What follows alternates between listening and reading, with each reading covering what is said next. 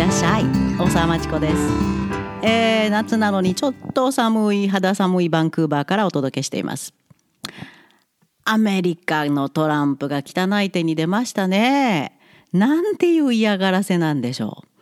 アメリカにとってアメリカの教育機関それからアメリカの社会にとってそれから世界にとってもそして出身国にとってもそれぞれの留学生のとてもとても大切な教育の機会を損なうつもりです。オンラインのみになった大学に通う留学生にはビザを発行しないと。これは留学生の選択ではなくてパンデミックによる仕方のない措置だったということはあのアホタレのトランプの頭にはないみたいですね。もちろんカナダの大学もオンラインに秋から秋からカナダの大学はほぼオンラインに切り替えてます。ほぼオンラインです。対面授業可能性も示唆してますが、まあないのではないかと思います。それに合わせてカナダの移民局はどんどんどんどんルールを簡単にしていって、留学生がそれでもビザを持ってカナダ国内にとどまるか、えー、自分の国に帰ってオンラインコースを取るか、その場合でもカナダの入国する時に必要なビザの更新もどんどんやってくれてますし、全く対応が違います。当たり前ですよね。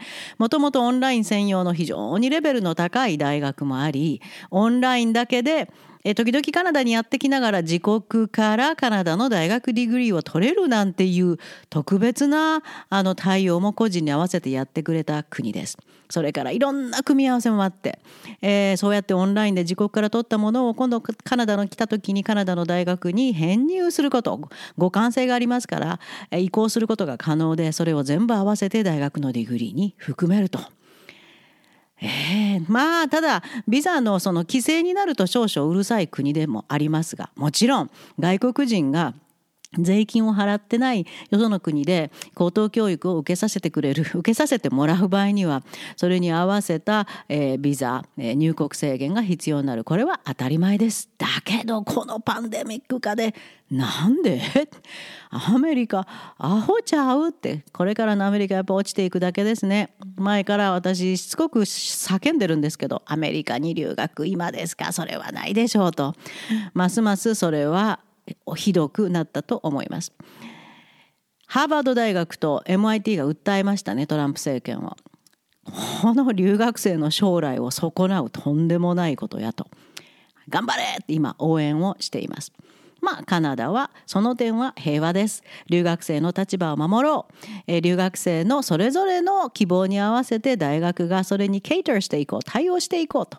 特に西に行けば行くほどカナダは自由度が増してきます。ブリティッシュコロンビア州オープンですよ大学教育。日本で十分能力をつけて優秀な成績を収めた高校生の皆さんこれからはカナダ大学でいっぱいクリティカル・ティンキングを使ったスキル専門知識をつけてニューノーマルの世界で楽しく生きていきましょう。そのスキルは必要。そしてこれから何が起ころうともまたパンデミックがまた起こっても人類の危機かもしれない。人類の歴史の中には大きな転換点が何回もありました。そこがうまく回らないと人類はもしかしたら絶滅していたかもしれないという threshold と呼ばれる時期がありました。今はその一つだと言われてます。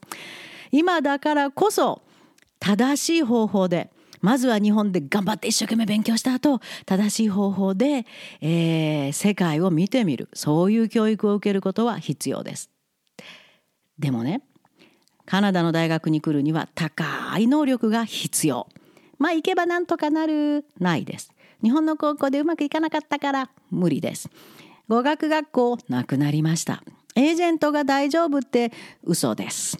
それにはごまかされないようにカナダの大学に来るには高い高い能力が必要ということをよく知っといてください。じゃあどんな能力必要？例えば英語のエッセイ書けますか？正しい構造で高いレベルのエッセイがそれずに書けますか？正しい文法で書けますか？例えばカナダの9年生までの生徒は？高校1年生に上がる前にこれだけのエッセイが書けるようになります。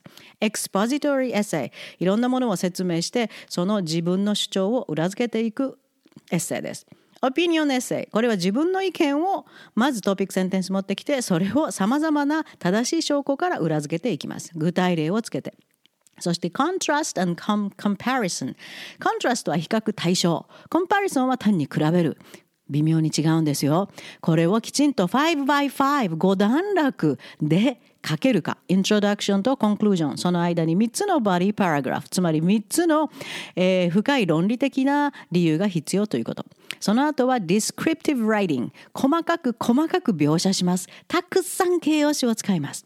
その後は Story Writing Story Analysis パロディも書いたりパロディっていうのはかなりスキルがいります。それから don't tell show つまり書くということは人に説明するのではなくてまるで目の前に絵が描くように描かれるように見せること。この技術を習います。そしてその後 quotations 引用の仕方。英語圏はすっごく厳しいルールがあります。その引用の仕方を習います。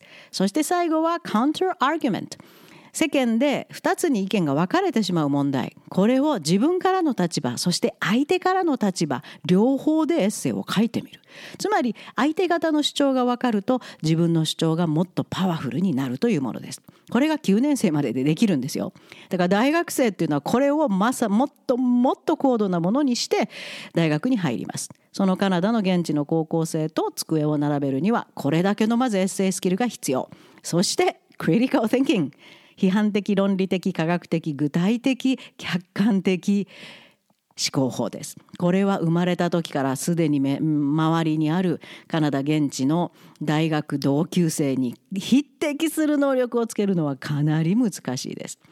読む時もクリティカル・ティンキング・アナリシスが必要。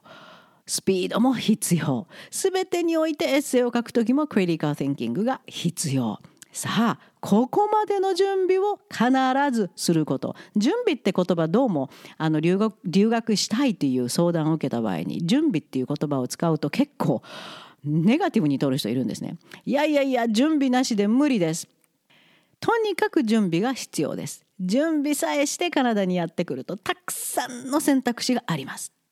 もう一つびっくりするようないいニュースなんですが日本の今の高校生の皆さん実は今すぐカナダの大学生になることも可能なんです。登録の仕方がありましてねすでにコースを受講すること実は可能なんですよ。16歳以上であれば。そんなすごい教育制度を提供しているのがカナダです。さあ今だからこそ大学正式留学を目指してみませんか？留学したいなと思ってたけどパンデミックでやられてしまったっていう高校生の皆さん。詳細はいろいろお問い合わせに答えてます。とにかく元気になります。目の前にそんな大きい目標があると今頑張ってることももっともっと集中して頑張れるはず。日本の高校生の皆さんには新しい刺激的な未来が必要です。